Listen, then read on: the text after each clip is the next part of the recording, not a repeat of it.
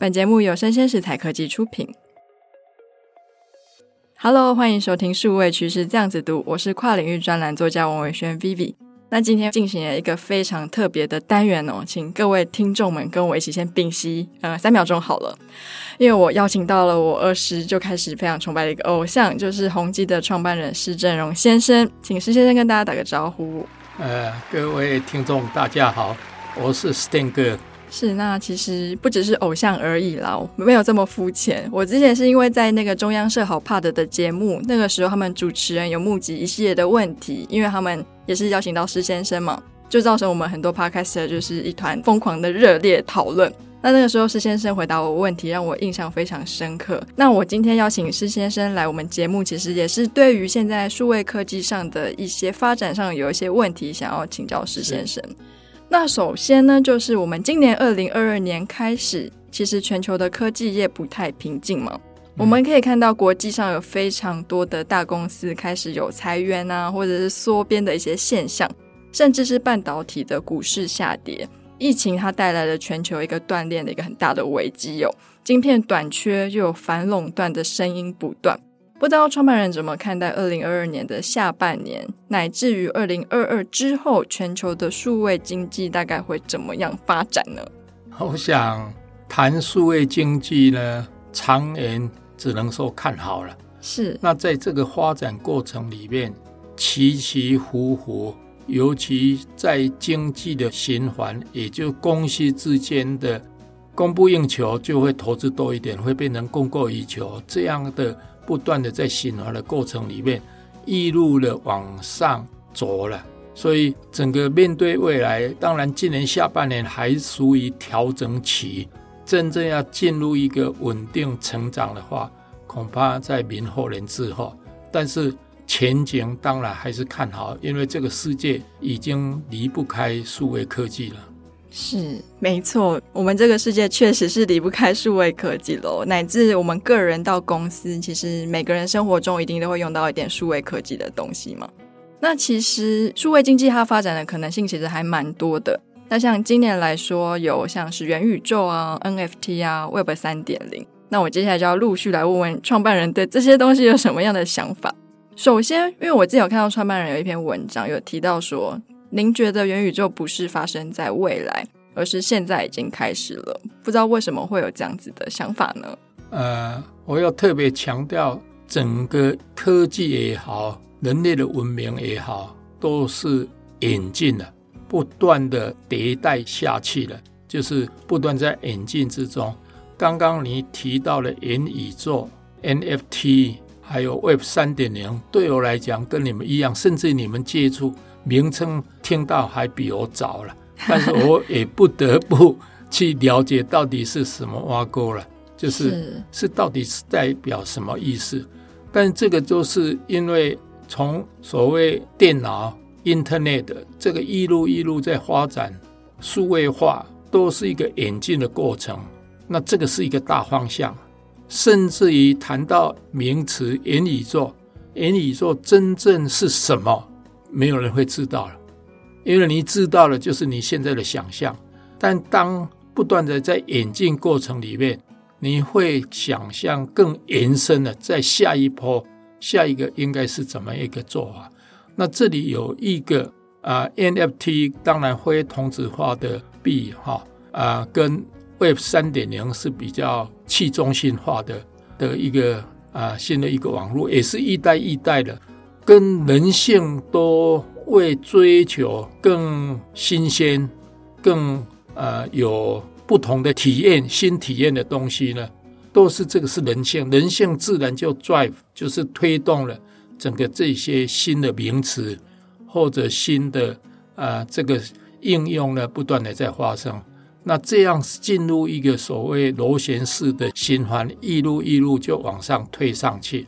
那这个一个。推一个，所以我们啊，从我创业的时候只知道 CPU 为处理器、嗯、是，只知道呃，这会人类脑力的延伸，那延伸到现在还在衍生中，所以提出了元宇宙是一个未来的一个愿景，但实质上已经在发生中了。嗯、我们常常谈数位革命，实际上，我们在谈这个事情，没有所谓 revolution 革命，只有演进。连国父也是十次革命，慢慢演进到最后，突然才改变一个情情境，并不是一天发生的。所以，元宇宙已经有的初期的，甚至于雏形，或者等于啊初步的一个情境呢，已经在进行中了。那越来会越具体，让大家。有好的体验之后，自然就会更普及，软体、硬体交互、互相拉拔，就会啊普及化，而且更重要的，就硬体的价格或者享受这个新的科技的代价呢，就会越来越低，就变成我们生活的一部分。是，确实就是价格越来越低这件事情，对于进入每个人的生活来说是必须的。那其实我很好奇，创办人不知道您怎么看，就是 NFT 近期泡沫化了非常严重的问题。因为其实，在市场端有两大派嘛，一大派是觉得说，就跟当年网络泡沫化一样。泡沫之后会留下更好的，可是有一部分的人会觉得说 NFT 就是一个拿来炒作，然后拿来诈骗的一个东西。那不知道创办人怎么看 NFT 最近泡沫化的这样的现象呢？我想两千年的 dotcom 的泡沫化是也给我们很大的一个提示，也就是新的未来呢还不是很具体的，但是总有人就有很大的一个梦想。所以大家期待很高，甚至于超额的投资，所以就血本无归的这种现象呢，在人类的历史里面是相当多的。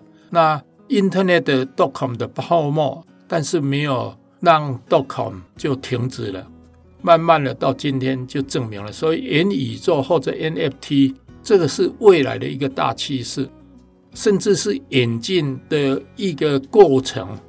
所以，经过可能的修正、教训之后呢，就修正了，可能就会啊创造更好的价值。大家慢慢就呃会继续来投入。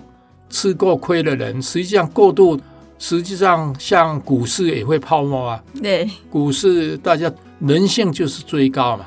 那理性的人，像我们就不跟着这个这个哈、啊、被吸引去那一些我们比较理性的。就静观其变，但是大趋势就是要慢慢这样做。这个泡沫本身是一个有未来的东西，可能的一种会发生的一个现象。所以，如果你是最后一只白老鼠，因为你在看那个过程里面，全部前面都得到有利，吸金也是这样嘛，啊，给你很好的利息，好像有回收，但是到最后。你变成最后一只老老鼠的话，那个是骗局的过程。那 dotcom 跟 NFT 本身这个过程中间是有人获利了，NFT 在初期还是有人获利啊，就是有吸引人要进去，怕最后呃没有机会。但是如果你是后面的老鼠，你当然就被套牢了。是因为我也跟董事长其实有保持着同样的看法，因为我觉得新的科技刚出来的时候，本来就是要跟市场做互动嘛。那我也不觉得现在的泡沫化就会整个崩盘。我觉得元宇宙以现在科技数位经济的概念框架之下，我觉得它确实会是未来。只不过这个未来会多远才会实现，我们还需要用时间来证明这一切。那我觉得 NFT 跟 Web 三点零都是比较属于元宇宙架构下的一个产物，在这个框架还没有完整的孵育出来的时候，是，是这个应用率先提出了，你就说它是诈骗，你本来对它也就不公平，所以我觉得这个确实我们还需要一点时间来做观察。我补充一下，好啊，在戏谷对很多创业它的成功的关键要素呢，提出一些调查是。不是资金，不是技术，不是团队，而是时机。时机，那时机到了，自然就水到渠成。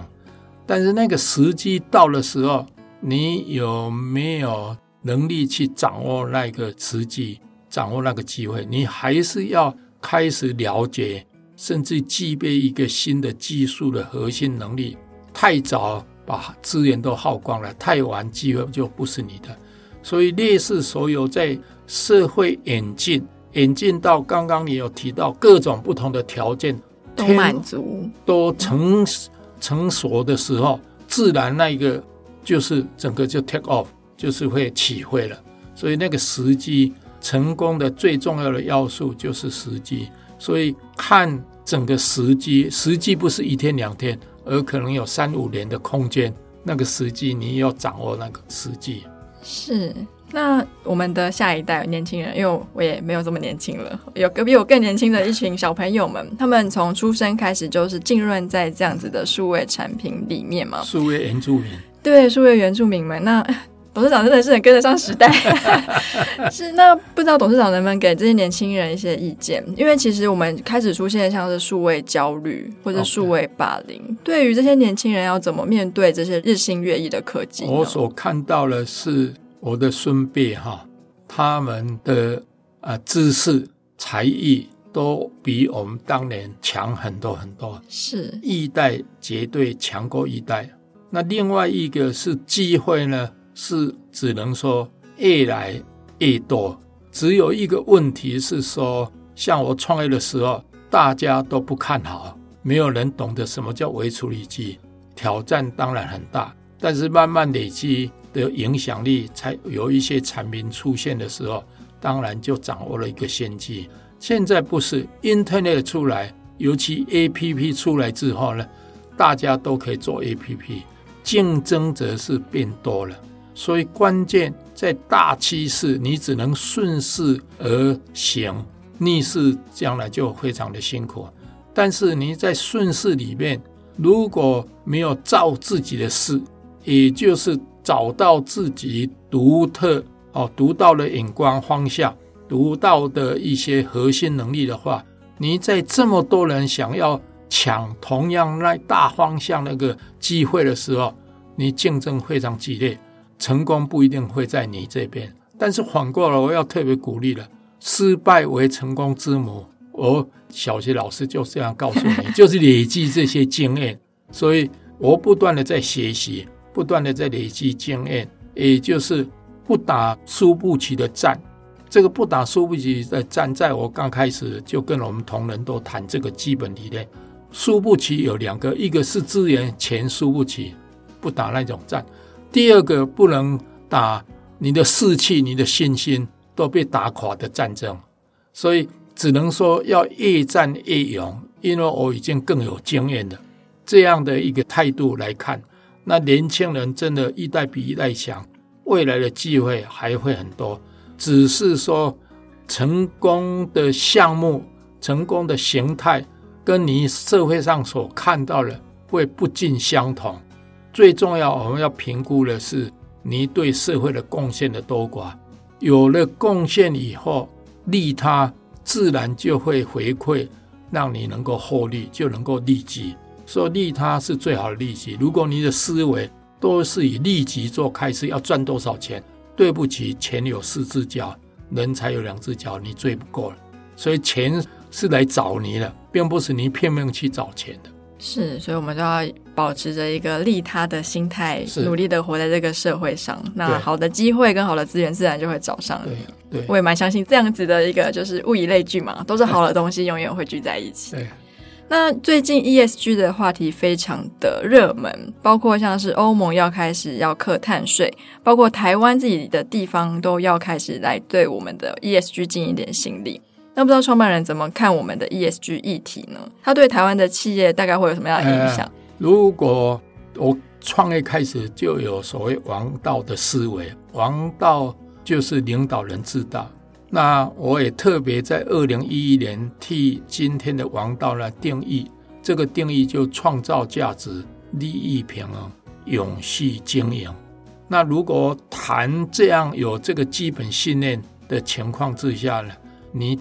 第一天创业就有 ESG 的观念，ESG 本身就是啊、如果你考虑到我谈到了价值呢，里面是六面向的，直接、间接、有形、无形、现在、未来。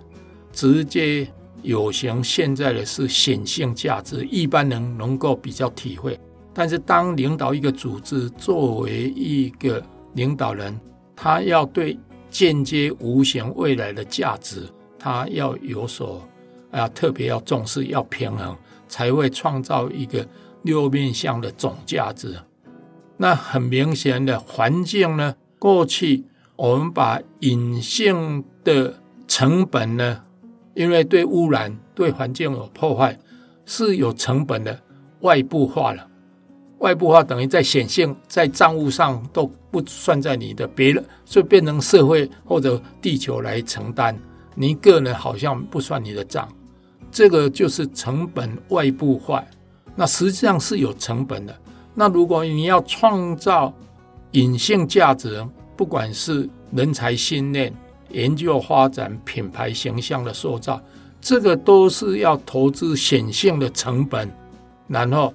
隐性的还看不见，这里面如果你不不了解这个，因为媒体或者大看到的都是以显性的，尤其在政治、民主、政治环境、政见都是谈显性的为主，所以这个就误导的很多东西。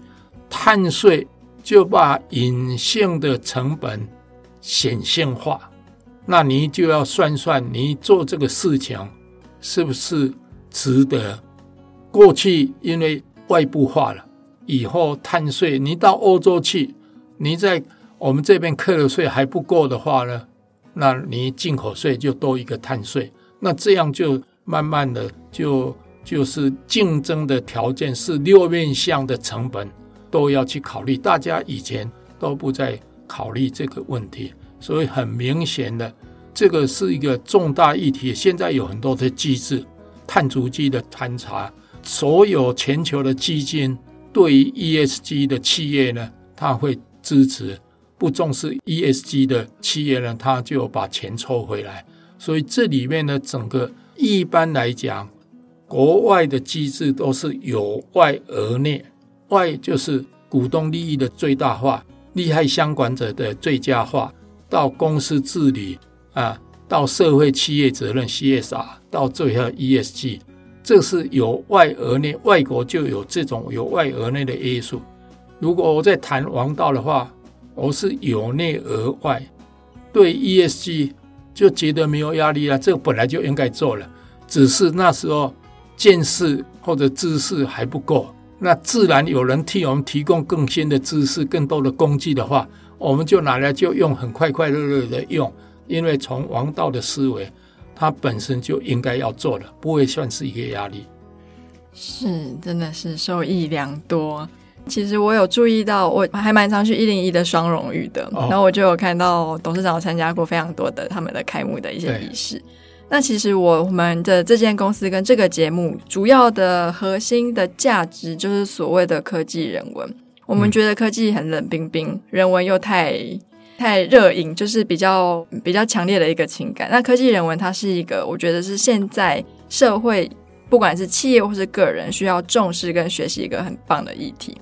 那我有注意到，是创办人在科技人文上有非常多的琢磨。那我很好奇的是，创办人当初是什么样的想法，让您把宏基打造成科技人文的企业？OK，我应该在谈我创业的时候，我的座右铭是。挑战困难，突破瓶颈，创造价值。为了要创造价值呢，我是以社会上哪里有瓶颈，我寻求来突破。那瓶颈当然很困难，需要去挑战这个困难，或者轮不到你，瓶颈也不会存在，一定是困难的东西。所以没有困难的事情，我反而没有兴趣做，因为别人都可以做了，也没有需要你出手。所以我创业的时候就发现，我们传统文化有瓶颈了。这个瓶颈，我小学就面对了。一盘散沙，师傅总是留一手，家天下，中央集权。所以我创业从人的角度，从文化的角度，我就发现，如果不突破这个瓶颈的话呢，实质上没有办法有效的发挥。所以因此，从第一天开始。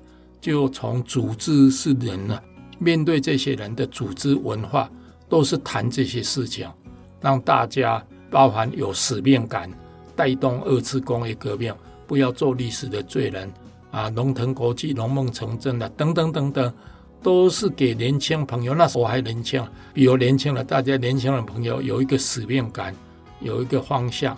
那大概就在这样客观环境，我在一九八九年比较具体的就提出科技岛跟世界公民。那谈科技岛的时候，媒体报的很大很大。同样一个演讲新闻稿，世界公民完全没有报道。那什么是世界公民？还是跟人有关？因为你世界公民就是到你到国际化，到任何一个地方去，你要变成当地的公民，就是等于对当地要有贡献，变成当地的企业公民的角色来思考。这个也相对的是比较人文的思考在里面，所以科技岛很快的在一九九五就已经大家认同，而且刚好科学园区蓬勃发展。一九九六年我就觉得不对，要把名字改了，因为我就改成人文科技岛。这人文科技岛，也就我们的科技呢要有在人文也要重视。所以我在二零一六年提出了如何借重台湾是矽岛，然后来做不断的创新应用，称为 Innovation Island 创新矽岛，然后对于人类的文明做出贡献。所以我提出 Civilization C 改成 S，就是矽文明。人类的文明是透过科技来不断的演进，所以台湾既然已经是 Silicon Island。而且在上面要不断的做创新，对人类的物质文明已经做出具体的贡献。如何在未来里面，在这个基础上面有一些精神文文明？那精神文明当然译文变成精神文明了很重要的一环。所以这里面呢，也就是我一直在努力中了。那总是要看得见，用讲的还不够嘛。所以才会有成立科文双龙。我七十五岁退休，六十岁退休，十五年以后第一次当盈利事业的董事长，聊了克，就是希望能够做出一些样子。当然，MB Space One 在一零一五楼那个场域呢，是一个沉浸式的场域。那我们希望创造更多沉浸式新的体验的一些艺文内容呢，能让观众。能够有一个沉浸式的新的体验，那可以说我们当然有一些作品了，以后还会更多的作品。先要有环境，我也一直在强调，台湾不缺人才，诶，只缺舞台。所以我们有资源、有影响力的人，都要提供舞台，让年轻朋友，让在他们在这个舞台里面能够学习、能够历练、能够成长。能够做出贡献，嗯，是我这样听完，我觉得有点感动，因为我可能刚好符合这这个资格。年轻朋友需要舞台。是啊，创办人，其实您经历过了我们的前数位汇流时期，就是 PC 的年代；那我们的后数位汇流，也是我们的 Smartphone 智慧型手机的年代。那您提到说，您一九九五年的时候把这个科技岛改成了人文科技岛，那。您推广科技人文其实已经若干，可能超过差不多有二十年了。那不知道您在推广科技人文这个概念的时候，有没有碰到什么样的困难，或者是有没有什么瓶颈，让大家比较呃后知后觉，或者比较难吸收这样的概念？因为现在的媒体就随向田孙中山前看齐嘛，是。那整个译文团体都是苦哈哈的，除了兴趣以外，要投资到那边的诱因是非常的不足了。而且有时候，尤其我们一定要在还有粉丝或者在国际上成名，像银门这样成名的话，那实质上在媒体的报道相对的是比较少的。实质上，资本主义从美国影响，或者华尔街的电影的美国文化影响全世界，包含连大陆的共产党也是非常的。呃，短利的这个年轻朋友也都是这样，这个是媒体也会扮，也是扮演一个很重要的一个角色，影响人的一些看法、一些思维。所以基本上呢，如何做出一个在译文，译文未来应该是一个好生意，这个用讲的没有用，一定要做出来，而且要有很多的范例。就像宏基初八零年代的成功，就带动了很多，尤其九零年代带动了很多都投资到科技业来讲。尤其从宏基服务过的同仁，他们出去做创业，那这样才能够蓬勃发展。所以译文这个在台湾，除了有的是名有得到，但是利是机制呢，还像我就是在寻求这种模式，比如说湾声乐团。做新年音乐会，我一直对于使用者付费的观念，使用者付费就是观众要多看叫好叫座。第二个，赞助的人认为他啊赞助这种活动，觉得对他形象有具体的帮忙，因为一方面知道的人多，第二方面他本身的形象跟这企业企业又可以结合在一起。这种模式，我在国艺会当董事长。就一直在鼓吹这个模式，因为国艺会就补助艺文团体了。我我是唯一一个非艺文界的董事长，做了六年，我也在努力。那努力过一段时间，也了解艺文的生态，还有待继续的努力。所以我目前啊，弯身我是后援会的会长。